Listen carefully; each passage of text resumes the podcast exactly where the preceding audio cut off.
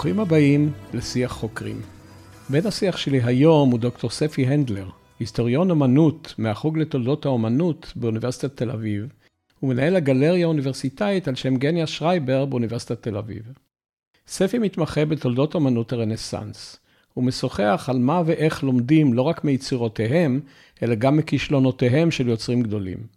מה הייתה התחרות העמוקה בין פיסול לציור? מה מסתיר הציור הדו-צדדי של האיש שכונה המפלצת היפה ורבת החסד? וגם כיצד הגיע לתחום מחקריו?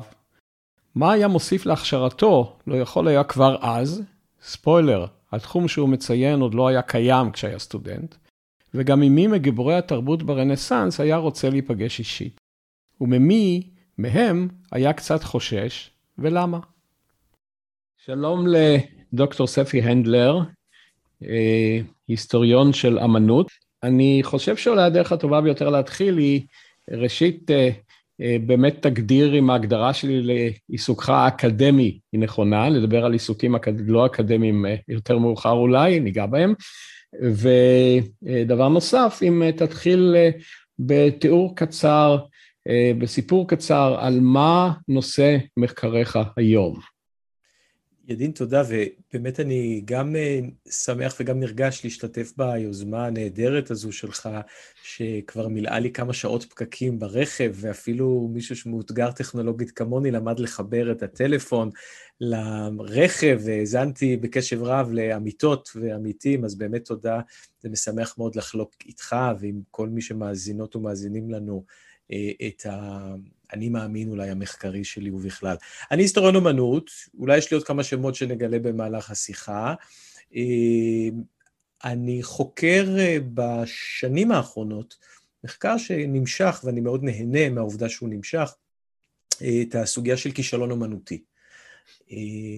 כישלון אומנותי, אני תוחם אותו בתקופה שהיא תחום המומחיות שלי, באיטליה של העת המודרנית המוקדמת, תקופה שבה הרבה מאוד מהתפיסות שלנו על אה, אומנות, על היסטוריה, אולי גם על לאום אה, מתגבשות, ומעניין אותי מאוד אה, לרדת לעומקה של תופעת, ואני חושב שאפשר להגדיר את זה כתופעה, תופעת הכישלון האומנותי. האם, האם, האם זה פרק זמן מספיק? אני יודע שזה יכול להצחיק חלק מן השומעים.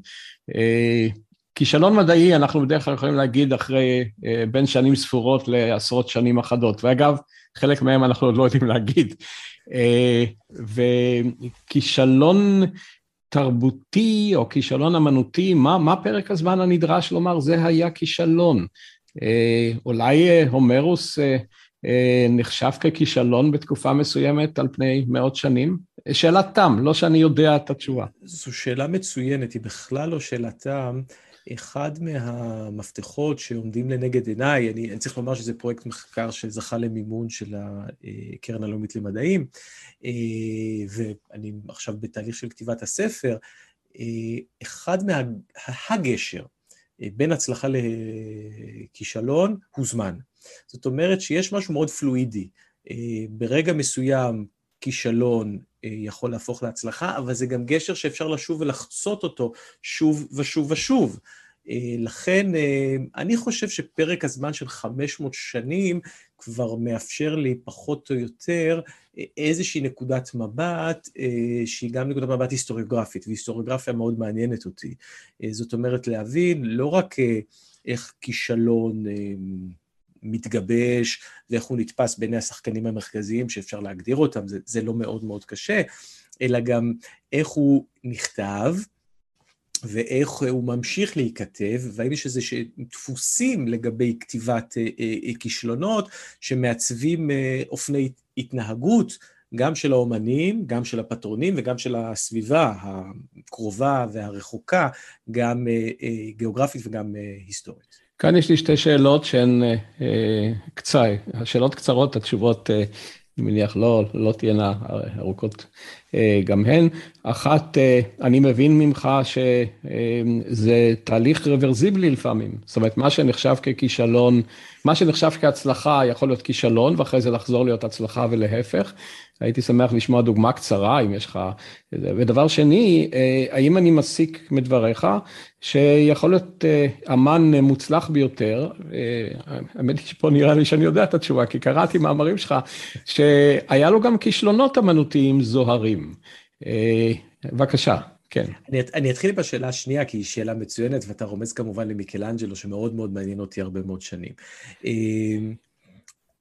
אני אגדיל ואומר, אומן טוב, הרנסאנס, התקופה שאנחנו מכנים אותה רנסאנס, העת המודרנית המוקדמת באיטליה ובכלל, מבינה שאומן טוב או אומן גדול צריכים להיות לו כישלונות גדולים. וזה נוגע למבט המצועף שהרנסאנס אה, אה, מביט אה, איתו לעבר העת העתיקה. כי בעצם כשאתה קורא את פלוטרקוס, ניתן דוגמה אחת, את חיי האישים, והם קראו את פלוטרקוס, אתה מבין מהר מאוד שאישים גדולים, צריכים להיות להם כישלונות גדולים, זאת אומרת שזה מרכיב מאוד מהותי, הדואליות הזאת. אי אפשר להיות מורכב אך ורק מכיש... מהצלחות.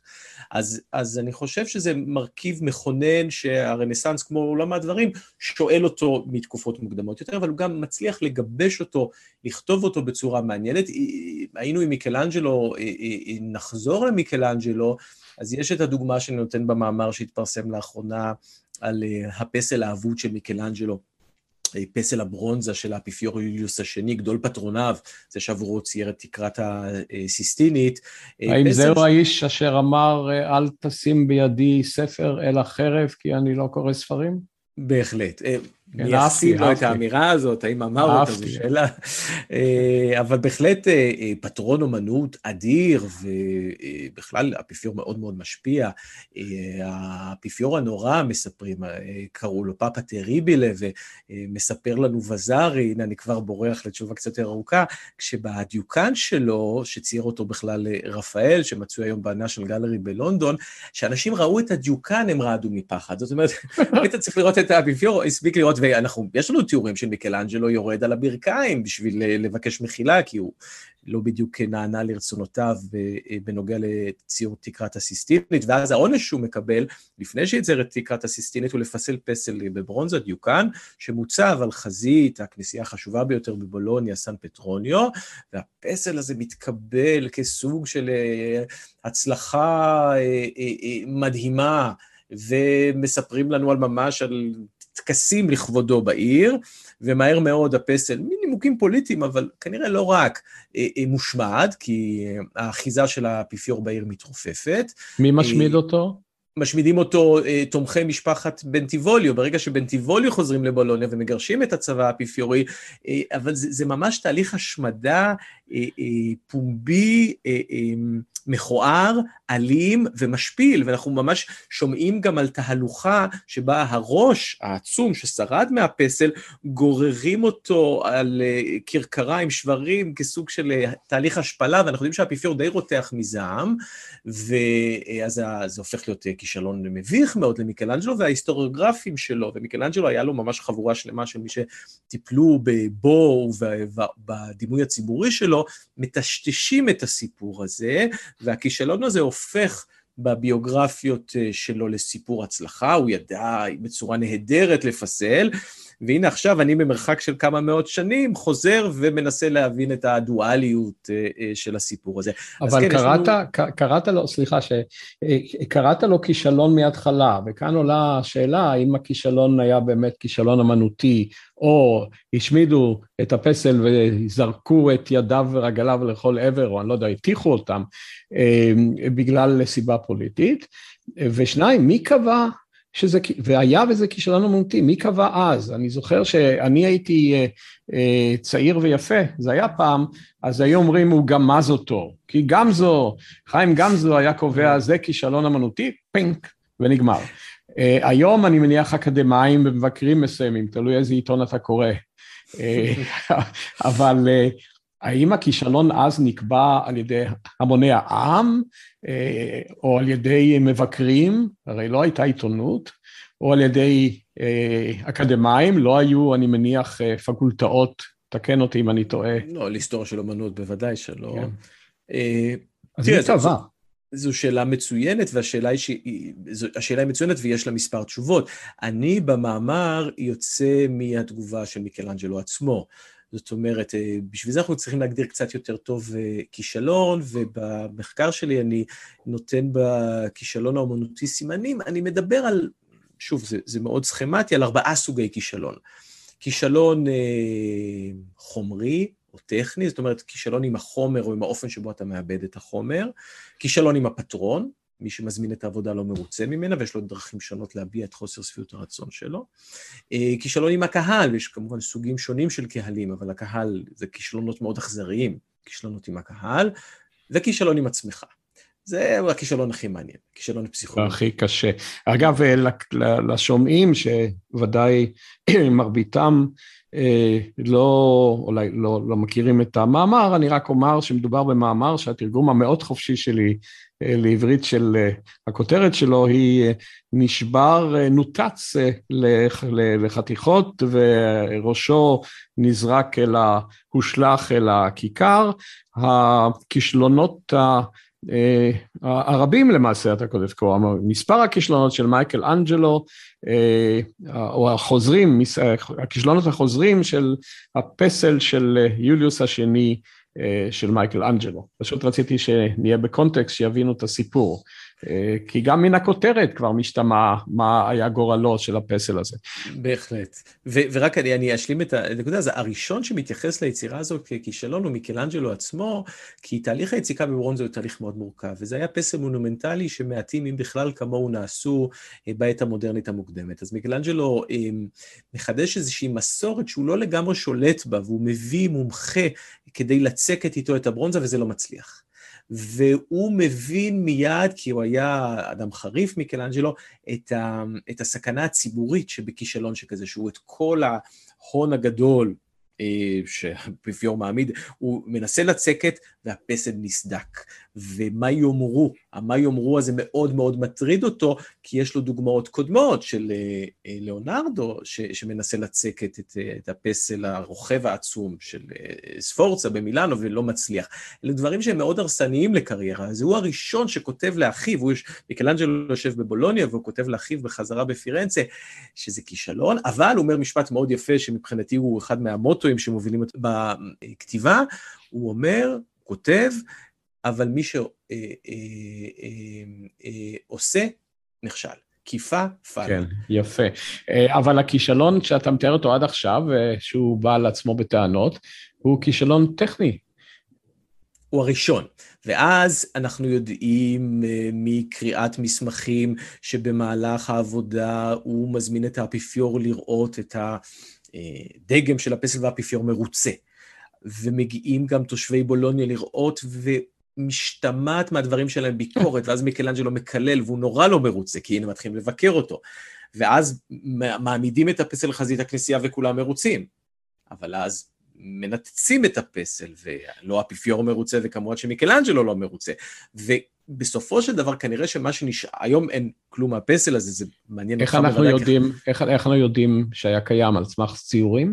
על מה, אנחנו יודעים את זה גם על סמך אה, אה, אה, שורה של מסמכים, וגם על סמך, יש רישום אחד מאוד יפה של חזית הכנסייה, שנעשה בפרק זמן הקצרצר, שבעשור הראשון של המאה ה-16, שהפסל מוצב על החזית של סן פטרוניו, וממש בעיפרון כזה שמור בלובר, באלבום רוטשילד, בעיפרון כזה שכמעט, אני חושב עליך כחוקר זיכרון, זה ממש מטושטש כזה, אבל רואים שם את הפסל. ולא ברור לנו לגמרי מה אנחנו רואים, אבל די ברור שזה הפסל של האפיפיור על החזית. אבל הוא לא במצב הניתן לשחזור דיגיטלי. לא, לא, בוודאי שלא. אנחנו יודעים שהראש של הפסל היה שמור בפרארה אצל, אצל הדוכס, ומה שיפה שכשמיקלנג'לו מגיע לבקר אצל הדוכס מסיבות אחרות, כנראה שעל הפסל הם בכלל לא מדברים, והוא אפילו לא מבקש לראות את הראש, לפחות לפי התיעוד שיש לנו. זאת אומרת, זה, זה סיפור ששמו אותו בארכיב ולא רוצים לדבר עליו יותר. כשמיקלנג'לו הולך לעולמו וצריך להספיד אותו, אז פתאום שולפים את הסיפור הזה ואומרים, הנה דוגמה נהדרת ל, ל, ל, ל, לכישרון שלו, לשליטה שלו בשורה של טכניקות, כולל ביציקה ברון, זה משהו לא לגמרי מדויק, אבל זה כן. בדיוק היופי של הסיפור. זו דוגמה לכישלון אה, אה, מסיבה זו או אחרת, אה, שגם האמן רואה אותו ככישלון, וכרגע זה לא כל כך קריטי מה הייתה הסיבה הראשונית, של אמן מאוד מפורסם. והשאלה המהותית, או יותר עקרונית שלי כאן היא, מה משך אותך לחקור כישלונות אמנותיים בשלב הזה של הקריירה שלך? ואני אקדים, אה, כאשר, אה, זו שאלה שבאה על רקע אה, של דיסציפלינה אחרת. אם אני לוקח למשל מדעי החיים, אנחנו חוקרים מוטציות כדי להבין מה התהליכים הנורמליים או כדי לרפא. עכשיו ריפוי אני מניח שזה לא הנקודה שלנו כאן, אבל הבנה, כי לא, לא מניח שיש כוונה לרפא אה, זרמים אמנותיים, אה, אלף פרחים יפרחו, אבל אה, אני מניח שאולי מהבנת הכישלונות אפשר להבין את התהליך המהותי הטוב, התהליך שמביא לתוצאות טובות, או שזה רק בראשי הקודח. לא, זה לא בראשך הקודח. אני, אפשר לתת מספר תשובות לשאלה הזו. אחד שמעניין אותי להבין את האומנות כתהליך, ולא כתוצר. אה, אפילו לא תוצר היסטוריוגרפי. אז אני חושב שמבט על הכישלון מאפשר לנו להבין את המורכבות של מעשה היצירה האומנותי. אה, שניים, אני שמתי לב, ושמתי לב לזה בשלב די אה, אה, מאוחר, שהמאמר הראשון שפרסמתי כתלמיד מאסטר בסורבון, שהיה מבוסס על עבודת המאסטר שלי, היה נקרא, הכותרת שלו הייתה כישלון בנוסח ברניני. והתעסקתי בזה, אז כאילו, אני מבין שנמשכתי לשאלה הזאת הרבה מאוד שנים, והיא הייתה שם ריחפה, בכל זאת זה, המאמר הראשון שאתה מפרסם, אתה אף פעם לא שוכח. וחוץ מזה, שמתי לב, וזה די הפתיע אותי שהתחלתי אה, לעבור על הספרות, שבהרבה מאוד תחומים, בוודאי במדעים, מה שאנחנו מכנים המדעים המדויקים, אבל גם בהיסטוריה, וכמובן בכלכלה, אה, אה, ובפסיכולוגיה, יש ספרות די ענפה. סביב השאלה של כישלון, שהוא הרי מרכיב מהותי שאין בלתו בחוויה האנושית בכלל. ובתולדות האומנות, עד השנים האחרונות, אמ, השאלה הזאת לא נחקרה, נחקרו כישלונות ספציפיים מאוד מעניינים, אבל להבין את התופעה הזו על המורכבות שלה עם איזשהו מבט, שאפילו לא יהיה מבט אנציקלופדי, אבל להתחיל לנסות ולתת בסימנים, זה לא קרה עד השנים האחרונות, יש עכשיו עניין אה, שמתגבר בשאלה הזאת, אז זה מאוד, אה, אתה יודע, כולנו אוהבים לחקור אה, שדות שלא לגמרי נחפרו. ברור. אז התחלתי. להתעסק כן. בזה, ושם אני. אה, אני מבין שהמקרה של הפסל האבוד של מייקל אנג'לו לא יהיה המקרה היחיד שייכלל בספקטרום הזה. אה, אני, אני לא, לא מבקש שתחשוף. אין פה, אין פה סודות. כן, אני. מה שאני מנסה לעשות, אני מבין, אה, גם קצת מתבסס על, ה, על הספר הראשון שפרסמתי, ש, שהיה... כן, זה ניגש תכף. הדוקטורט כן. שלי, כן. הוא היה מאוד, הוא היה, אני אומר את זה כי הוא היה, הוא היה מאוד רחב, וניסיתי קצת לתפוס בו את הכל. ופה אני לא רוצה לכתוב אנציקלופדיה של כישלונות, כי זה באמת ייקח עשרות שנים, אני, ואולי הם נכתבו כבר כאלו, אה, אולי הספר של וזארי, ספר תולדות האומנות הראשון, שהמילה כישלון לא מופיעה בו, דרך אגב, זו שאלה מאוד מעניינת, הוא בעצם רפרטואר של הצלחות וכישלונות. שמתי לב עכשיו, אולי אני קורא את זה מנקודת מבט אה, מסוימת.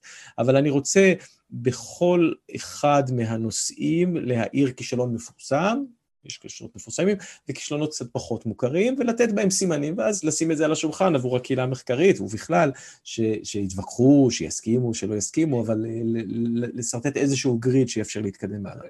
אה, אתה מוביל אותי לפירוש, אה, שוב, הפירושים הם, האחריות לפירושים הם שלי, ואני, בוודאי. ויכול להיות שהם כישלון מוחלט שראוי למחקר בפני עצמו.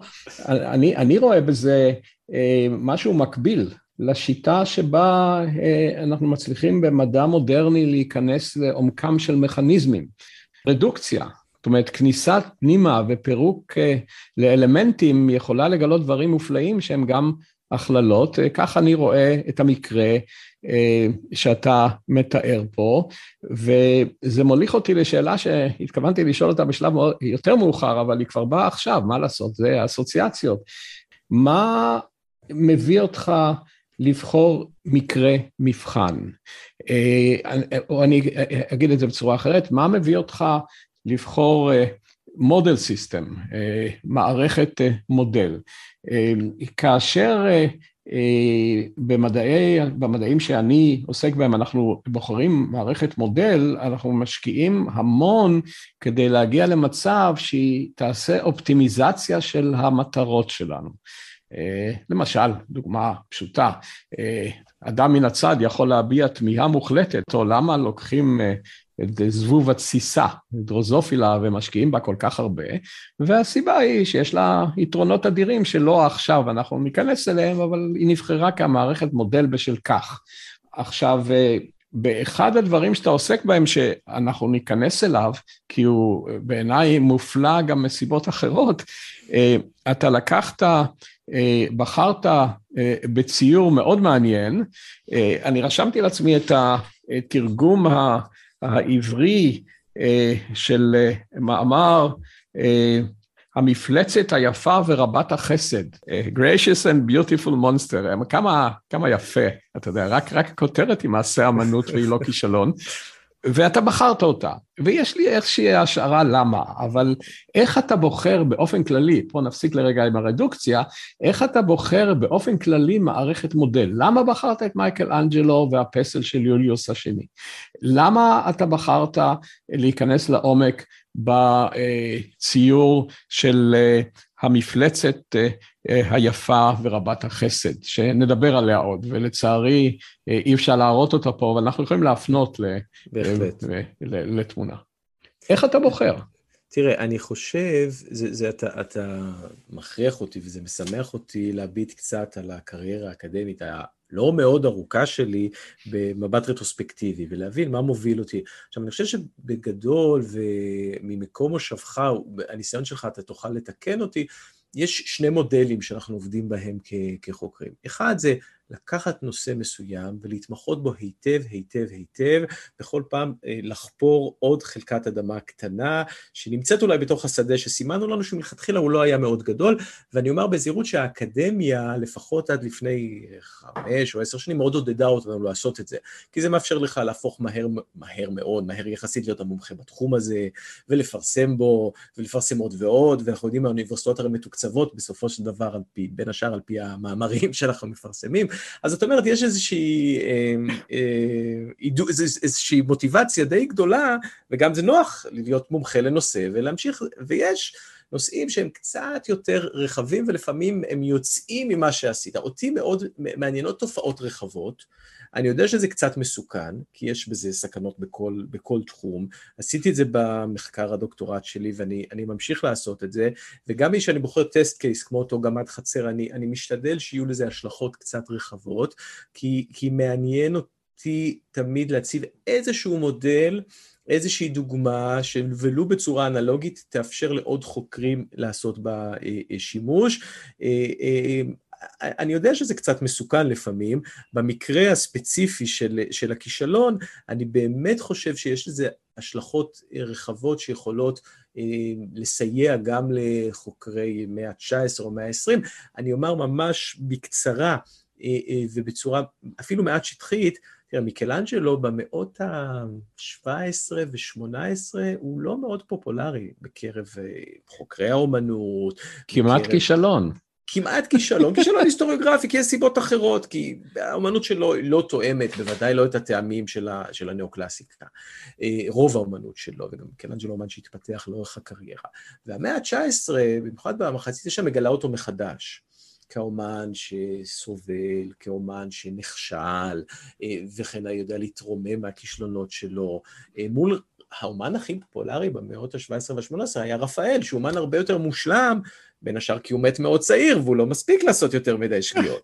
אז אני חושב שאם אני אציב פה איזשהו מודל, זה גם יאפשר לנו להבין תהליכים רחבים יותר של למה סוף המאה ה-19, בוודאי המאה ה-20, אה, אה, מתאהבים בכישלונות ומגלים אותם מחדש. אז אני חושב שיש לזה השלכות רחבות יותר, אז זו הסיבה לבחירה הספציפית בשאלת הכישלון. אני בוחר כישלונות ספציפיים בתוך העבודה, אני, אני מנסה להגדיר משהו שאני קורא לו, לא יודע אם לקרוא לו מטה כישלון או אובר כישלון, אבל הדוגמה שהתחלת, יצאת ממנה ידין, של היציקת ברונזה שנכשלת, היא דוגמה מעניינת, כי היא חוזרת לאורך הרנסאנס. ליאונרדו נכשל, ויש לנו את הסיפור של צ'ליני עם פסל. בגלל היציקות או בגלל ה... כן, בגלל היציקות, זה תהליך מאוד כן, מורכב, אבל כן, כמובן זה לא רק שאלה טכנית, כי זה מנסה לשחזר מהלכים מהעת העתיקה, ולכן אני חושב שיש איזה אולי איזה סוג של מטה כישלונות שכאלו, שכבר הם גם קצת מהדהדים בראשם של האומנים, שהם מבינים שזהירות, אם אנחנו נכשלים פה, ההשלכות של זה הן די מסוכנות. סבי, אנחנו נשוב, אה, אני כמעט אכריח אותך לשוב אל אה, המפלצת היפה ורבת החסד, ואז גם אני אבקש אולי ממך תיאור קצרצר למי שלא אה, ראה את המפלצת על שני צידיה, כי כאן אנחנו כבר נכנסים לשאלה שאני מבקש להוביל אליה. כמו שאני מבין, בשלב מוקדם יותר של, של הקריירה המרשימה שלך, אתה עסקת בנושא שעורר בי קצת לא, לא העיסוק שלך בנושא, אלא הנושא עצמו עורר בי קצת תמיהות. אתה עסקת אה, במין אה, ויכוח, אתה תתאר את זה, במין ויכוח אה, מה חשוב יותר, ציור או פיסול, אנחנו לא נוסיף לכאן ארכיטקטורה ומוזיקה או ווטאבר. אפשר, אפשר. כן, כן, אפשר, אפשר אבל אנחנו נשאיר את זה בין ציור לפיסול, כי זה חשוב לי להעביר איזושהי נקודה. האם אתה מוכן לומר על זה מילים אחדות, וגם להגדיר את המעט שרמזתי לו? הוויכוח הזה שהשם המקצועי שלו הוא הפרגון, פרגון השוואה או השוואה תחרותית, יש אה, חוקרת האומנות אה, רונה גופן אה, כינתה את זה, אני חושב שזו ההגדרה הכי טובה, Competitive Comparison. תראה, הרנסאנס ומערכת האומנויות המודרנית שהוא מייסד, אחד מהתפקידים שהרנסאנס, לא היחיד, שהוא נותן לאומנויות החזותיות, הוא העתקה הנאמנה של הטבע. וזה התפקיד שגם הציור וגם הפיסול מקבלים. וזה פה הכללות גדולות, אבל הן לא בלתי מדויקות. וברגע שהתפקיד הזה נמסר גם לציור וגם לפיסול, מהר מאוד מתעוררת שאלה אה, אה, מעניינת. אה, מי מסוגל לעשות את זה טוב יותר, ואולי גם אה, לתת יותר עונג לצופה? הצייר? שמייצר אשליה אה, דו-ממדית מושלמת של מציאות תלת-ממדית, או הפסל שעובד במרבית המקרים עם חומר אה, בצורה התלת-ממדית שלו, מה שנקרא in the round, פסל שאפשר להסתובב סביבו, שזה אחד מהחידושים הגדולים של הרנסאנס. קיים קודם, אבל זה מקבל עוצמות מאוד גדולות ברנסאנס. אז עכשיו, הוויכוח הזה הוא ויכוח שמעסיק את באמת... סליחה, גדולי... רק להבין, מה פירוש חידוש במקרה הזה? הרי פסלים תמיד אפשר היה להסתובב סביבם, או שהם היו מוצבים בצורה שלא... הם היו הוצמדו, הוצמדו לקיר. אז הרעיון פה הוא כמעט כמו המצאת הגלגלים על... על uh, מזוודה, זאת אומרת שהדבר קיים, אבל פתאום עולה בדעתו של מישהו לשים לא, את הפסל כך שאפשר ללכת סביבו. לא, הוא קיים, הוא קיים מן העת העתיקה, יש לנו דוגמאות נהדרות מהעת העתיקה, כן. אבל הרנסאנס, בין השאר אה, אה, דונטלו ומיקלנג'לו ואחרים, מציבים את הפסלים והאנדרטאות שלהם באופן שבאמת מאפשר לחוות אותם במלוא 360 המעלות שלהם. אה, ואז אה, אה, ברגע שעולה השאלה הזאת, מתפתח סביב הדיון מאוד ער, שבאמת משתתפים בו גדולי האינטלקטואלים של זמנם וגם אומנים אינטלקטואלים. מי שכותב את החיבור החשוב ביותר בנושא, שממש מפתח שפה אסתטית שאנחנו משתמשים בה עד היום, הוא ליאונרדו דה וינצ'י. ליאונרדו מאוד, השאלה הזאת מאוד מאוד מעסיקה אותו. המסה כותב... על הציור, נכון? כן, כן זה, זה החיבור שאנחנו מכירים אותו בצורתו הלא מושלמת, כי הוא לא מסיים אותו, אבל אה, תלמידו מעתיק אותו, ויש לנו את העותק שהתלמיד מייצר, שמור עד היום בוותיקן, והוא בהחלט, והספר הזה מקבל את הכינוי, בין השאר הפרגונה של אה, אה, ליאונרדו. אבל ליאונרדו ואחרים עסקו, כתבו, וזה באמת נושא שדנים בו ומתווכחים בו, בעיקר בציר שבין ונציה לפירנצה וקצת לרומא. ואז השאלה שאני שאלתי בדוקטורט שלי, ואני מקווה שהצלחתי לספק לה איזושהי תשובה, היא גם מה הייתה התשובה של האומנים לשאלה הזו. זאת אומרת, האם מעבר להיות העובדה הזאת סוג של שעשוע אינטלקטואלי או שיח אינטלקטואלי, אה, תיאורטי, אה, אה, ספרותי, האם יש לכך גם השלכות חזותיות? האם אנחנו יכולים לאתר יצירות שמשתתפות בוויכוח הזה באופן חזותי? כי הרומנים חושבים בצורה חזותית, הם לא חושבים אך ורק או בכלל דרך המילה, ואני מקווה שהצלחתי להראות את זה. זה לא היה הנושא היחיד בדוקטורט, אבל זה היה בהחלט לב הדוקטורט. ואחת מהיצירות שאולי נדבר עליה מאוחר יותר הייתה באמת ציור, וזה אחת שצויר משני הצדדים. וזו אחת מהדרכים הכי ספקטקולריות להתמודד, הציור אומר, אוקיי, אני דו-מימד, אז בוא אני אייצר לך תלת-מימד דרך שני דו-מימד שאני אשים גב אל גב, ואז תסתובב גם סביב הציור ותראה יותר מנקודת מבט אחת. וזה נושא שהעסיק אותי הרבה מאוד שנים, ועדיין מעסיק אותי, הוא, מאוד, הוא מאוד, ממשיך מאוד מאוד לעניין אותי. אז כאן אה, ראשית הערה ש... לא יודע אם היא במקומה, אבל אני מניח שאילו האנשים המופלאים האלה היו מגיעים לתקופתנו ורואים קולנוע, אה, זה היה גורם להם לאושר בל יתואר. אה, שלושה ממדים וארבעה ממדים, וזה מוליך אותי חזרה למפלצת הקסומה אה, ורבת החסד. אולי אתה יכול לתאר אותה יותר טוב ממני.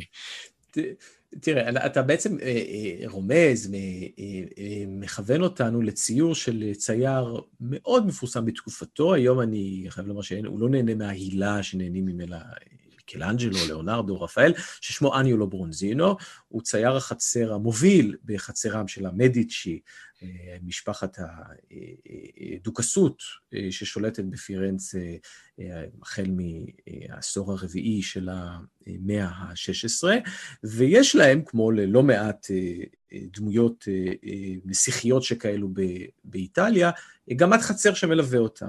גמד החצר, יש אפילו מספר, אבל גמד החצר המפורסם ביותר, ואנחנו מכירים אותו משורה של תיעודים חזותיים ואחרים, היה נקרא מורגנטה. עצם השם שלו הוא לעג, כי מורגנטה זה איזה סוג של ענק אגדי שמופיע בפואמות mm-hmm. אביריות שכאלו, והוא מדגמן לציור שמצייר ברונזינו. ברונזינו בדרך כלל מצייר את הדוכס ואת הדוכסית ואת אנשי החצר, והנה פה הוא מופיע עירום כמעט כיום היוולדו. אה, הוא, וזה, תכף אני אספר, כי כשאני פגשתי אותו לראשונה... אה, את מי? את הציור. את הציור, את הגמל. לא את מורגנטה. כן. לא את מורגנטה, הוא לא היה עירום לא. כיום היוולדו, וזה חלק מסיפור אולי של מאחורי הקלעים של המחקר. מכל מקום, אז הוא מצויר משני הצדדים, אה, או כנראה אנחנו חושדים שאפילו הייתה לו מסגרת כזאת שאפשרה לדוכס לסובב את הציור. זה הוצג בחלל אה, בארמון, אה, מה שנקרא היום הפלאצו וקיו, שהיה חצי פומבי, חצי פרטי, אבל אורחים חשובים הגיעו לראות שהם יצירות אומנות, ואני יכול לתאר סצנה שבה או הסתובבו סביב הציור, או ממש הדוכס, יחד עם הגמד שניצב סביבו, לוקח אותו מראות הציור ומסובב אותו. והוא עסוק שם גם בפעילות חצרונית מאוד מעניינת, שהיא ציד ציפורים. ובעצם כן. משני הצדדים של הציור, מצד אחד הוא רגע לפני הציד עם הפיתיון, ומצד אחר, הצד השני הוא כבר תפס את הציפורים הקטנות שהוא צד, ואנחנו יודעים שהוא היה צד עם הדוכס ועם ילדיו. אז יש פה תיעוד של פעילות חצרונית, שבעצם מתכתב עם שיח אומנותי, אינטלקטואלי, שהתקיים בספרות הכי גבוהות של החצר הפיורנטינית ובכלל באיטליה. אז כשהדוכס מביא לראות את הגמד שלו מצויר בציור דיוקן שכזה, הוא בעצם מראה שפירנצה היא מרכז אינטלקטואלי אה, אה, שאין שני לו, שבה השיח הזה, יש לו שורה של הגדים, בהם גם את ההגד החזותי. זאת אומרת שבמקרה הזה, אה, זו דוגמה גם להתגברות לא יודע אם זו המילה הנכונה, למענה של הציור לפיסול. אתה רואה את הבחור הזה משני צידיו, ולכן אל תבוא בטענות שאנחנו רק דו-ממדיים. אני מבקש לקחת את זה שנייה למשהו שהזכרת עכשיו. קודם כל לשאול אותך, כשפגשת אותו פעם ראשונה הוא לא היה ערום ועריה, אז תסביר מה אתה מתכוון, ואחרי זה אני אשאל את השאלה. המאה ה-19, הציור הזה מתגלגל, והמאה ה-19 אולי המוסרנית יותר, אה, בסופו של דבר מצמידה את הציור הזה לקיר, ואז את האחוריים של מורגנטי, הגמד, אה, לא רואים, ואת החלק הקדמי, זאת אומרת, זה מאבד מהקונטקסט שלו כשחולפות... זה גם מאבד את, ה, את תופעה שפתאום אתה יכול להראות יותר משני ממדים. לחלוטין, ואז אה, הופכים אותו לסוג של סילנוס שכזה אה, אוחז בסילנוס אה, בחוס שכזה אוחז בכוס יין, ואת החלציים שלו מכסים בענפים ועלים, וזה ציור מאוחר, סוף מאה ה-19, תחילת מאה ה-20, איום ונורא, ואז הוא בכלל מועבר למוזיאון האתנוגרפי של פירנצה, ויוצא החוצה לתערוכה בשנות ה-80 של המאה ה-20, נעלם, ואז במשך 20 שנה הוא יושב במעבדות השחרור. השחזור המפורסמות, האופיפיצ'יו בפירנצה, ואני כתלמיד אה, דוקטורנט, כדוק, דוקטורט כדוקטורנט שיושב בפירנצה, מבקש ומקבל את הרשות לבוא לראות אותו, ואומר לי המשחזר, איש, איש רציני לכל הדעות, עד שאני אצא לגמלאות, הציור הזה ישוחזר. ואז חולפות כמה שנים, ואני ממש כבר מסיים לכתוב את הדוקטורט, והתערוכה המונוגרפית הראשונה אה, לגבי ברונזינו אה, אה, עומדת להתרחש שנה לאחר מכן, אז אני מבקש שוב לראות את היצירה.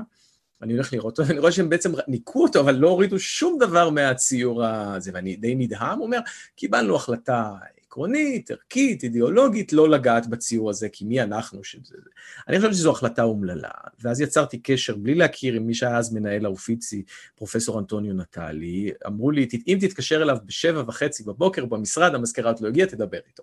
התקשרתי, אמרתי לו שלדעתי זו חרפה. הוא אמר, אני מסכים איתך, בוא אליי מיד למשרד ותכתוב לי מכתב. ואז הוא, ואז הוא היה מאוד חכם, הוא, הוא, הוא איש חכם בכלל, אבל עשה את זה בצורה זה, הוא התקשר למעבדת השחזור, אמר, רבותיי, תשמעו.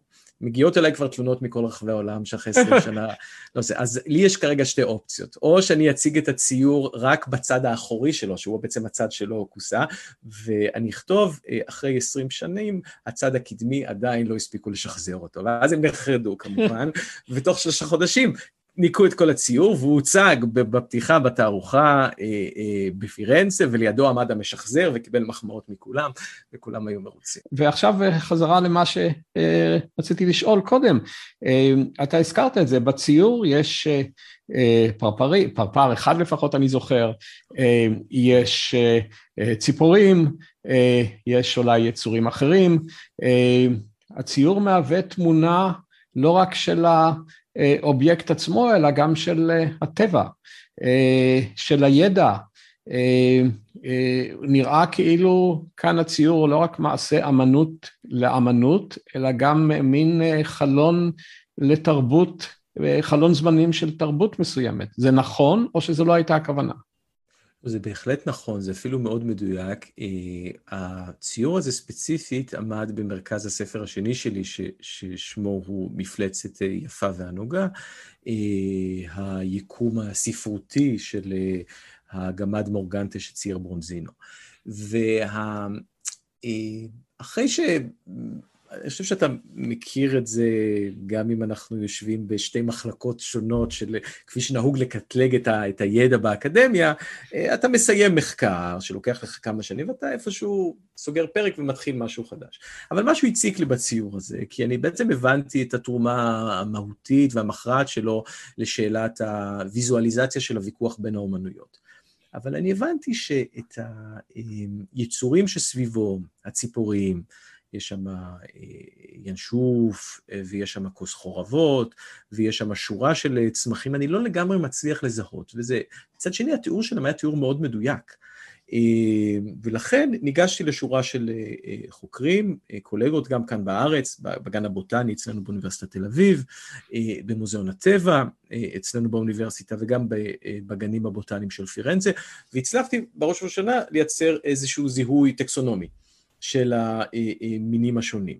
ולאחר מכן התחלתי אה, אה, לקרוא אה, גם במילונים שמתחילים להתפתח במאה ה...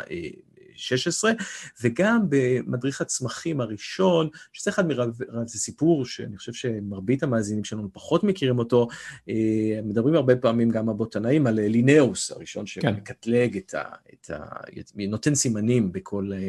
בצומח. אבל אה, המאה ה-16, החל מאמצע המאה ה-16, אה, בוטנאי בשם פייר אנדריאה מטאולי, מפרסם ספר שהוא אחד מרבי המכר העצומים של המאה ה-16, בשורה של שפות, באיטלקית ובלטינית ובצרפתית ובאנגלית, הוא לוקח כתב יד עתיק של דיוסקורידיס, כתב יד בוטני, ומתרגם אותו ומתאים אותו לרוח התקופה. ואנשים פשוט משתגעים סביב הספר הזה, הוא נמכר ב...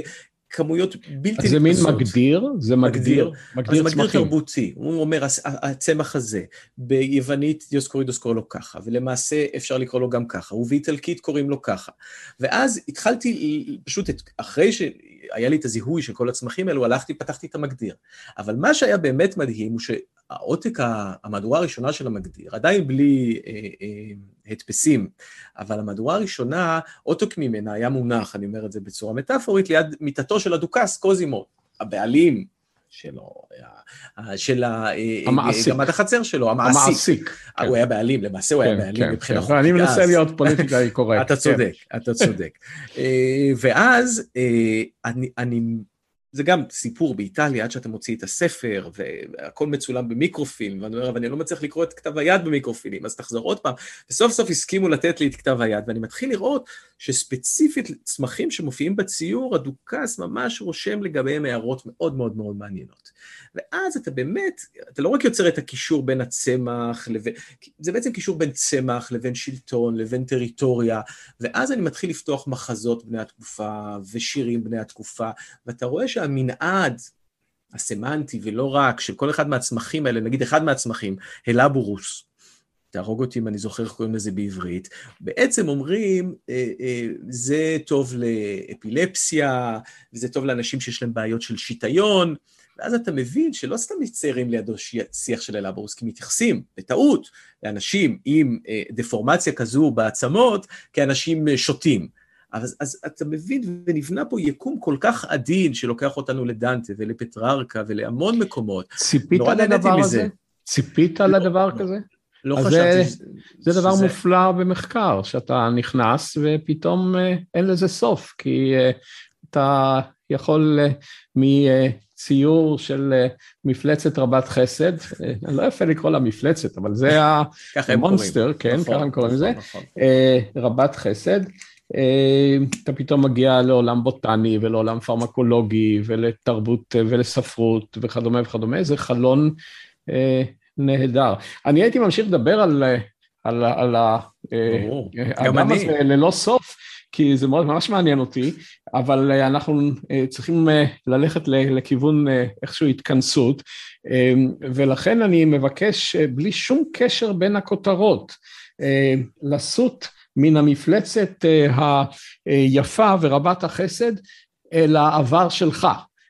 אנחנו לא מקשרים את זה, אין שום אסוציאציה, אני מבקש מיד, אבל לפני שאנחנו עושים את זה, קשה מאוד ב, ב, בשיחה שמדברים על ציור, לא לראות את הציור, אבל זה פודקאסט, נכון. אנחנו לא יכולים להראות את הציור.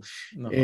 מי שרוצה לראות את הציור, מה עליו לעשות? אני ממליץ אגב. אה, מה עליו לעשות? לרשום מה?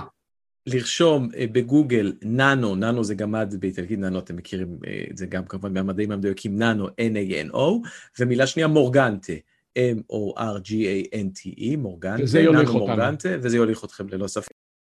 אמ, ספי, הקריירה שלך, אני משתמש במילה קריירה ואני תמיד אומר, אני לא אוהב אותה, אבל זה, זה, זה מה שיש, היא מגוונת. אתה לא, אה, אתה לא רק אקדמאי הספון בתוך מגדל שן ומתבונן בפרטי הציורים של מפלצות רבות חסד, אתה רואה, זה לא עוזב אותי, אני אמשיך, אני אתאים את זה בסוף לאיזה מאמר מדעי, אתה תראה, אה, בתחום שלי. אלא אה, אתה עסקת גם ועוסק בדברים אחרים, בתחומים אחרים, אה, אז אולי נלך קצת לעבר. איך בכלל הגעת לעיסוק של היסטוריון של אמנות? אני גם ראיתי שלמדת למשל משפטים. אני אפילו עורך דין בעברי. אתה עורך דין בעברך, זאת אומרת, יש לך עדיין רישיון, אני צריך להיזהר. לא, כן. התליתי אותו, אבל אפשר לחדש אותו. כן, כן, כן, טוב, אני נזהר בדבריי. אולי נלך כמה שנים אחורה. אה, מה הייתה, מה, היו תוכניותיו של הנער כשהוא עדיין זוכר את עצמו בתקופת נערותו? חשבת שתהיה היסטוריון של אמנות, חשבת שתהיה עיתונאי, תכף נדבר על זה, חשבת שתהיה עורך דין, או לא חשבת, כי זה מה שבדרך כלל בגילאים האלה קורה לפעמים, וזה לא, כיף. לא חשבתי, הייתי עסוק בעיקר בקריירה הראשונה שלי, שהייתה בצופים, בשבט החורש, אה, ומאוד נהניתי, וזה מילא את, את עולמי ואת ימיי ואת לילותיי. אה, ולאחר מכן, אה, כשהתגייסתי, והיה לי עניין מסוים באומנות, זה תמיד עניין אותי, אבל לא, לא חשבתי שזה יהיה מקצוע, בוודאי שלא. ולאחר מכן, כשהתגייסתי לצבא, מאוד עניין אותי להגיע לגלי צה"ל.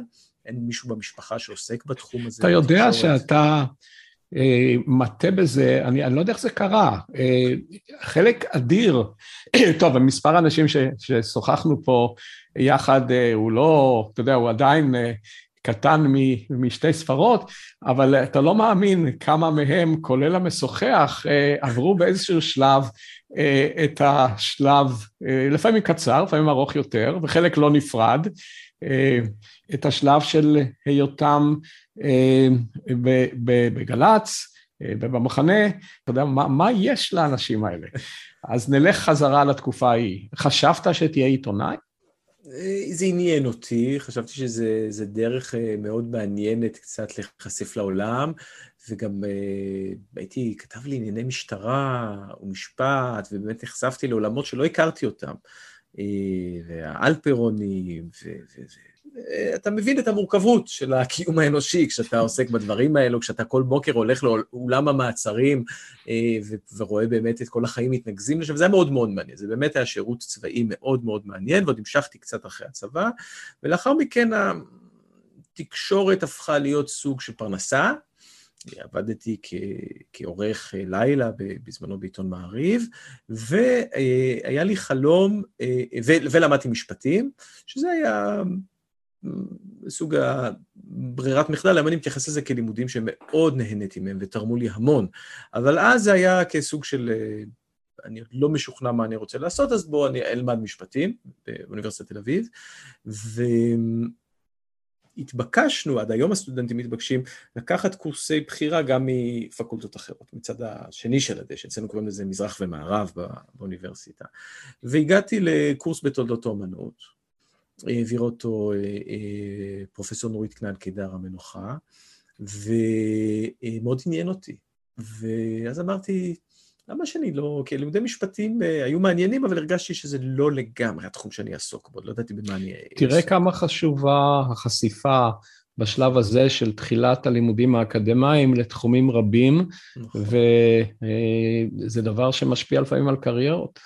לחלוטין, אני חושב שזו הייתה נקודה מאוד מכרעת בקריירה שלי, סיפרתי לה את זה לאחר מכן, אני לא הייתי תלמיד של, הייתי תלמיד שלה בפקולטה, אבל לא, לא כתבתי אצלה אה, סמינר או מאסטר, אבל נפגשנו וסיפרתי לה את זה לאחר מכן, לפני שהלכה לעולמה, ואני חושב שהנקודה שה... השנייה שהשפיעה ואיפשהו בסוף הביא, אותי להיות מה שאני היום באקדמיה, היא העובדה שלמדתי איטלקית. עכשיו, אני התכוונתי ללמוד ספרדית. כי חשבתי שזו שפה, אני חושב שעד היום זה נכון, גם היא שפה נהדרת, וגם היא, היא יש לה איזו פריסה גלובלית שנותנת לך סוג של יתרונות. וספרות מופלאה. אני, מופלאה, אני מסכים. אני ממש כועס על עצמי שאני לא יכול לקרוא את דון קיחוטה ב, או קישוטה במקור, בשפת אה, המקור. בשפת המקור, ניסיתי, אה, לקחתי אה, דף מול דף, אבל זה קשה נורא. קשה. זה קשה. מדהים. ואז אמר לי חבר ספרדי, אתה לא יכול לקרוא את זה, גם אני לא כל כך יכול לקרוא את זה, זה לא הספרדית המודרנית. נכון, והקסטיליאנית העתיקה יותר. ואז לא הצלח, טוב, אנחנו, אני קצת חושף את גילי, שהוא אומנם לא עד כדי ככה מתקדם, אבל לא היה אז אינטרנט והכל, ולא הצלחתי למצוא מקום ללמוד בו ספרדית. בספרד, רציתי לנסוע בחופשת הקיץ ללמוד, חסכתי כסף.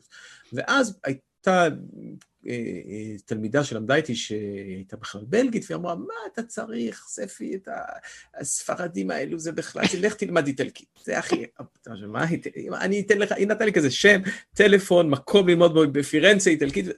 ואז אני מגיע אחרי שנת הלימודים הראשונה בחוג לתולדות האמנות שלמדתי רנסאנס, אני מגיע לפירנצה לחודשיים שלושה, לומד איטלקית, וזה פשוט, שינה את חיי, זאת אומרת, השפה, יותר עכשיו מכל דבר אחר שלמדתי, פשוט פתחה בפניי שער עצום להבנה של, ה, של התרבות הזו, של הרנסאנס האיטלקי, ומשם זה כבר התגלגל, והעמקתי בלימודי תולדות האומנות, וסיימתי את לימודי המשפטים, וכבר uh, החלטתי שאני רוצה להמשיך הלאה, שזה מאוד מעניין אותי. אני לא uh, יכול לומר שהוריי uh, באותו הרגע חשבו שזאת תהיה פרנסתי, הם אמרו, אתה כבר עורך דין, מה אתה צריך? אבל כולם קיבלו בהבנה את שגיונות הנערות האלו, הגיל הצעיר, ונסעתי, קבלתי לימודים בסורבון לתואר השני. ומשם זה כבר uh, הפך להיות uh, ממש uh, התחום שהעסיק אותי, אם כי המשכתי לעבוד בתקשורת במשך כל אותם שנים, ואני אקצר, כי אני חושב שמעניין אותנו לדבר על המחקר, אבל אני חושב שזו נקודה מהותית, המשכתי לעבוד כעיתונאי. זה מקצוע שמאוד אהבתי, אני חושב שהוא מאפשר לך אה, לגלות המון עולמות ולדעת אה, מעט מאוד על המון דברים. ואני לא אומר את זה חס וחלק כדי להעליב מישהו, אבל ברגע שבו הייתי צריך לשבת ולכתוב את הדוקטורט, זה לקח לי, אקט הכתיבה לקח לי שנה וחצי, אה, הייתי אז כתב... בפריז? בפריז, כתבתי במקס פלנק בקונסיסטורישה של פירנצה, אה, אוקיי. הייתי שם מלגאי, אבל באותו הרגע, והייתה לי אה, עבודה נהדרת בתור אה, שליח, אז כבר ידיעות אחרונות בפריז, התקשרתי לעורך, ביקשתי חופשה ללא תשלום, כולם חשבו שנפלתי, כי הבנתי ששני הסוגות כתיבה האלו, הכתיבה העיתונאית והכתיבה האקדמית, הן לא יכולות לדור בכפיפה אחת, ואני לא יכול בבוקר לכתוב כן. כתבה ובערב לכתוב פרק לדוקטורט או להפך. ואז בעצם זה היה תהליך ההתנתקות, עוד המשכתי עוד קצת, עבדתי בעיתון הארץ שלוש שנים שחזרתי ארצה, אבל אז בעצם התבצע הסוויץ' והתיישבתי, כתבתי את הדוקטורט והמשכתי משם הלאה. כן, יש uh, uh, שסע מהותי בגישה הקוגניטיבית, uh, סליחה על המילים המפוצצות, של עיתונות לעומת כניסה לעומק, והלוואי שמעטי העיתונאים שעוד נותרו לנו, אני לא מדבר על שופרות ואנשי יחסי ציבור, אלא עיתונאים של ממש, היו מעמיקים בזה יותר, אבל זה קשה, זה קשה, יש דדליינים. אגב, יש דדליינים גם לנו, גם אתה כותב מה, אבל דדליינים מסוג אחר, נכון. ש, שאנחנו יכולים לחיות איתם. אה, מכיוון שתיארת את הדרך המעניינת, דרך אה, שיש בה גם uh, אקראיות מסוימת, כי באותה מידה היית יכול להיות המומחה לסנצ'ו פנצ'ו, ולהראות לנו שהוא בעצם אולי. האיש, והוא החכם, ולא דון, לא דון קישוטה, בחלק השני. זה לא ברור לך, ידי. זה, זה ברור מאוד בפה, בחלק השני, שאגב, אני, אני מוכרח למצוא מומחה לנושא, לדבר איתו בשיח הזה, כי זה, זו ספרות מופלאה, אבל זה כבר נושא אחר. אבל אם אתה מסתכל אחורה ואתה היום במעמדך כאדם בכיר בתחום, אה, האם יש איזשהו, ואנחנו מדברים עכשיו, נניח אנחנו מדברים עם מישהו אחר, עם סטודנט או סטודנטית שמעוניינים בחקר אה, תולדות האמנות, מסיבות אלה אחרות, אבל מעוניינים בעיקר בתולדות האמנות ובאמנות עצמה, האם יש משהו בהשכלתך שהיום היית מוסיף שאז לא עשית? זאת אומרת, האם יש משהו שהיה עוזר לך מאוד היום בדרך שאתה הולך בה עכשיו?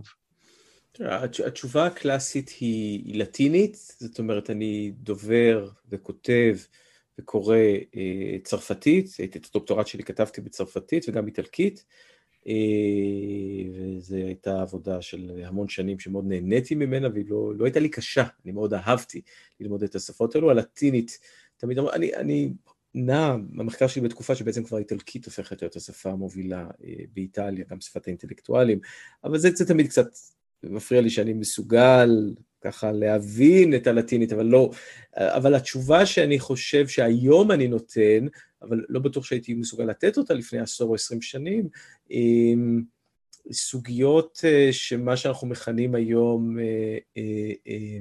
Digital Humanities, וזה תחום שמאוד מעסיק את אני חושב רובנו, בתחומים של מדעי הרוח והאומנויות, שאני ניגש ולהתמודד עם אה, NLP, לדוגמה, לעשות אה, נוירונים, אה, להריץ אותם על, על הטקסטים שאני קורא, ולהגיע לתובנות אתה חושב שזה חשוב?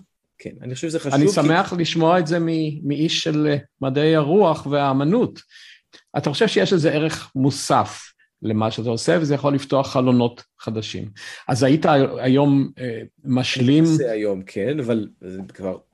אנחנו, זאת אומרת, יושב איתי תלמיד בסמינרים שלי, אה, שהוא הרבה יותר בקיא בתחומים האלה, והרבה פעמים אז אנחנו חוקרים את רפאל, והוא פתאום מריץ מערכות של זיהוי אה, פנים, על אה, כל הדיוקנאות של רפאל, וזה נהדר, אבל, אבל ברגע שאנחנו מצמידים את זה לספרות התיאורטית של התקופה ושואלים שאלות נכונות, אנחנו מגיעים לתובנות שאני לא משוכנע שהיינו מסוגלים להגיע אליהן בכלים הרגילים. זה מאוד יפה. א', כי אתה, אה, במה שאתה אומר, אתה לא פוגע כלל, זו טענה שלפעמים נשמעת. אה, בפן האיכותני של, של המחקר הזה, כלל וכלל לא, אתה מוסיף עליו. שניים, ממה שאתה אומר, נשמע שלא יזיק בכלל להוסיף ללימודי בסיס, אה, גם בתחומים של חקר האמנות, גם בתחומים אחרים של מדעי הרוח, קורסים בתחום מדעי הנתונים, בצורותיהם השונות, כמובן מותאמים לצורך, כי יש איזשהו פחד לפעמים כשאתה מדבר עם סטודנטית או סטודנט, זה, זה כלי עשיר, אבל אני לא אתכונן לעשות פה אה, פרופגנדה. יש אה, רתיעה גם אצל קולגות שלי, אני מודע לה היטב, אני עמדתי בראש ועדה של הפקולטה שלנו שבוחנת את הדרכים איך, אה, והגשנו שורה של מסקנות, שמתכתבות עם חלק מהדברים שאתה אומר, אני חושב שאנחנו צריכים לא רוצה לומר להניח, אלא לאפשר למי שרוצה להמשיך לקיים את המחקר שלו כפי שהוא רגיל, שימשיך לעשות את זה. זה מחקר מעולה ומצוין, אבל חייבים לתת את הכלים למי שמעוניינים להיכנס לתחומים האלו, כי אני חושב שבעשור הקרוב אה, הרבה מאוד מתשומת הלב, אני לא מדבר על תקציבים כרגע, תשומת הלב אה, אה, תגיע לשם. אם אני, הטקסט שאני קורא בו שוב ושוב הוא ג'ורג'ו וזארי, אני מסוגל, אמרה לי מישהי לטעמי גדולת חוקרות וזארי, התארחה אצלי בסמינר, פרופסור פטרישיה רובין, אמרה, והצגנו לה חלק מהכלים האלו מיושמים על המחקר שלה, אמרה, אני מסוגלת לקרוא את וזארי, קראתי אותו, כתבה את ספר היסוד בנושא, back to cover, פעמיים בימי חלדי. הרי המחשב מסוגל לעשות את זה הרבה יותר פעמים, כן. ואז את התוצאות אנחנו כבר ננתח בכלים שלנו, אבל למה לא להשתמש בכלים האלו? כן, וכמובן יש בזה גם הרבה יותר, ואתה הזכרת, למשל, מערך, אתה נתת דוגמה אה, אחת קטנה, זיהוי פנים. יש, okay. יש אה, יכול להיות דברים מופלאים, אני בטוח שאנשים יצירתיים בתחום שלך, כשיהיו בידיהם הכלים האלה, יעשו דברים הרבה יותר טובים מאשר אני יכול לעלות על דעתי. אני גם uh, צריך להודות לך שבעקבות המפגש איתך אני uh, קראתי ונהניתי מאוד uh, דברים אחדים שכתבת, וגם בעקבות זה uh, הלכתי והסתכלתי מחדש במסה על הציור של ליאונרדו דה וינצ'י, uh, וגיליתי uh, שוב טריקים על זיכרון, איך כדאי לעשות הכללות על זיכרון, אבל גם זה יכול לשמש כספר אנטומיה, תשמע, זה... מה שיפה הוא שבתקופה שאתה עובד עליה, אנשים חשבו גם לעומק וגם בגדול. לא דבר טריוויאלי, כמובן שכמות הידע לא הייתה כל כך רבה, אבל uh, עדיין היה מופלא. ואני uh, מבקש לסיים בשאלה שהיא, אתה עוסק בתקופת הרנסאנס, אתה בא במגע עם יצירות וכתבים, יצירות של וכתבים של ועל אה, אה, אמנים מאוד גדולים ומבקרים. אה, והנה אני אכניס אותך למכונת זמן. עם מי מהם, אתה יכול לבחור יותר מאחד, היית מקיים את השיחה הזו. אחד, לא נתווכח, יש כיבוד לשניים, יש כיבוד לשלושה, מי היית רוצה לשוחח ועל מה? התשובה המתבקשת היא באמת האומן ש, שמעסיק אותי מאוד, הרבה מאוד שנים, והוא מיקלנג'לו. אולי באמת להיות באותם, אה, אה, ברגע שבו הוא מכתיב את הביוגרפיה שלו. אה, מיקלנג'... הביוגרפיה הראשונה שמתפרסמת אודותיו של וזר היא מאוד מרגיזה אותו, מסיבות שלא ניכנס אליהן כרגע. שזה כמובן שטות גמורה, כי, כי הוא היה בעצם האומן המודרני הראשון שהתפרסמה אודותיו ביוגרפיה עוד בחייו. זה היה דבר אדיר. אנחנו ב-1550, ומיקלנג'לו שהוא זעפן, וכנראה שבאמת היה לו אופי לא מן המשובחים, הוא בעצם מעסיק ביוגרף. והוא מפרסם את הגרסה שלו ב-1553. אותו ביוגרף, הוא, הוא היה spin master, ואותו ביוגרף קונדיבי אפילו כותב הדברים ששמעתי מפי האורקל. זה נהדר. אז להיות שם, ב, כשהוא מכתיב לו את הביוגרפיה, זה באמת אפילו זבוב על הקיר. אני הייתי מאוד שמח. אני חושב, אני מודה שקצת הייתי מפחד לפגוש את מיקלאנג'לו, כי כנראה שהמפגשים איתו היו אה, אה, אה, קשים מאוד. ואני, אני, בלי... שזה יש זום. בשביל זה זום. נכון, נכון, נכון. יש, אבל מה היית שואל אותו, ספי? מה היית שואל אותו? לא רק כצופה, אלא כצופה אקטיבי. אני חושב שמה שמאוד מעניין אותי להבין זו את תחושת הגלות שלו. מיקלנג'לו, כפי שאנחנו יודעים, בשלושים שנותיו האחרונות מסרב לחזור לפירנצה, בגלל השלטון של המדיצ'י, שהוא די מתנגד אליו. אז הוא יושב כ... פיורנטיני גולה שבסוף הופך לרומאי, גם הוא חותם בסופו של דבר כרומאי, ברומא בין 1534 עד ל-1564 וחוזר בארון. ומאוד מעניין אותי להבין את התחושה המורכבת הזאת של ה... להיות כל כך קשור לעיר הזאת ו- ו- ולשבת בה מרחוק, ו- כי זה נושאים שהוא נזהר מלדבר עליהם, כי יש להם השלכות פוליטיות על המשפחה שלו ועל הרכוש שלו בפירנצה. אני חושב שאם היינו יכולים קצת להעמיק בנושאים האלו, זה היה מאוד, וגם בשאלת הדיוקן, כי אנחנו יודעים שהוא בעצם נמנע מלפסל דיוקנאות, חוץ מהדוגמה שנתנו, ומעניין אותי מאוד להבין את הגישה שלו לדיוקן. הוא אמר, זה ציטוט מפורסם שלו, שכשיצר את הפסלים של המדיצ'י לקפל המדיצ'י, של הנסיכים, אז הוא אמר, ואמרו לו, הם לא דומים, עוד אלף שנים אף אחד לא ידע איך הם דומים אלה. היה מעניין אותי אחרי 500 שנים קצת לדון איתו בשאלה הזו לעומק. התשובה השנייה, שוב, היא, היא לא תפתיע אותך, ג'ורג'ו וזארי, בעצם הוא האיש, אני חושב... אבל לא ביחד. לא ביחד. זה לא שיחה בשלושה. לא, לא בש... ביחד, למרות שהם כמובן דיברו והכירו. ג'ורג'ו וזארי, שהמתקפה... מייקל אנג'לו היה משתלט על השיחה. אני מניח שכן, הוא היה, הוא, הוא שוב, בל נשכח שמיקלנג'לו גם קיבל חינוך מאוד, לא רוצה לומר גבוה, אבל מאוד איכותי ברגעים מסוימים בקריירה שלו, כשהוא בחצרו של לורנצו המפואר. זאת אומרת, הוא מקבל באמת, הוא, הוא ידע לכתוב מאוד יפה, הוא ידע להתבטא בצורה מאוד רהוטה, גם אם ההיגיינה האישית שלו הייתה נתונה לוויכוח. אבל פטרישיה רובין מהאוניברסיטה השנייה שלך, מ-NYU, מגדירה את וזארי בתור האיש שהמציא את הרנסאנס. ואני מאוד אוהב את ההגדרה הזאת. זאת אומרת, האיש שלטעמי, אני מאוד מקבל את ההגדרה הזאת, וברא את, את הרנסאנס כפי שאנחנו מבינים אותו, היה מעניין לדבר איתו, כי בעיקר בשל העובדה שאת כתב היד של הספר המונומנטל שלו, חיי האמנים, אנחנו לא מכירים, מכירים רק את הגרסאות המודפסות, ויש ויכוח מאוד גדול. האם הוא כתב את זה? אני מאמין שכן, שאלה מה זה כתב היא שאלה גדולה, אבל בעצם להבין קצת יותר לעומק את תהליך הכתיבה, זה היה מאוד מאוד מאוד מעניין אותי, ואפשרת לי שלישי, אז יהיה שלישי.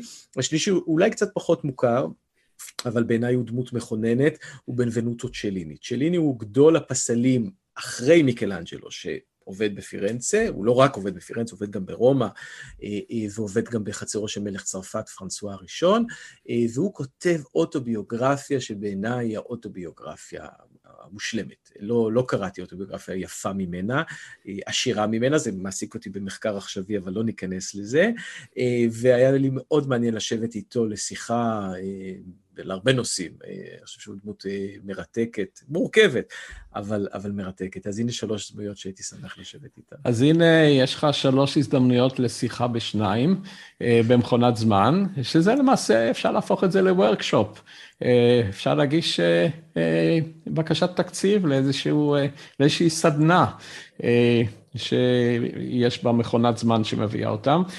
אבל השיחה בין שנינו נעמה לי מאוד, וזה לא אבל, אני מניח שהיית נהנה גם בשיחות איתם, אני לא משווה עכשיו. אני, אני לא סיימתי, אני לא סיימתי את השיחה, ידין, אני עוד הולך להציג לך בשאלת הזיכרון, כי הבנתי ששאלת המחקר שלי אודות כישלון מאוד תלויה בזיכרון, אז אני עוד אציג לך בשאלות זיכרון. כן, אבל זה נעשה בנפרד. בנפרד, כמובן. ואנחנו שנינו נזכור את זה.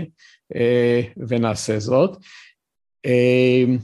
אני מבקש להודות לך מאוד על השיחה, ולא רק שלמדתי ממנה, אלא גם אני חושב שהיא האירה לי פנים בהבנה של תפקידן של יצירות אמנות בתקופה מוגדרת.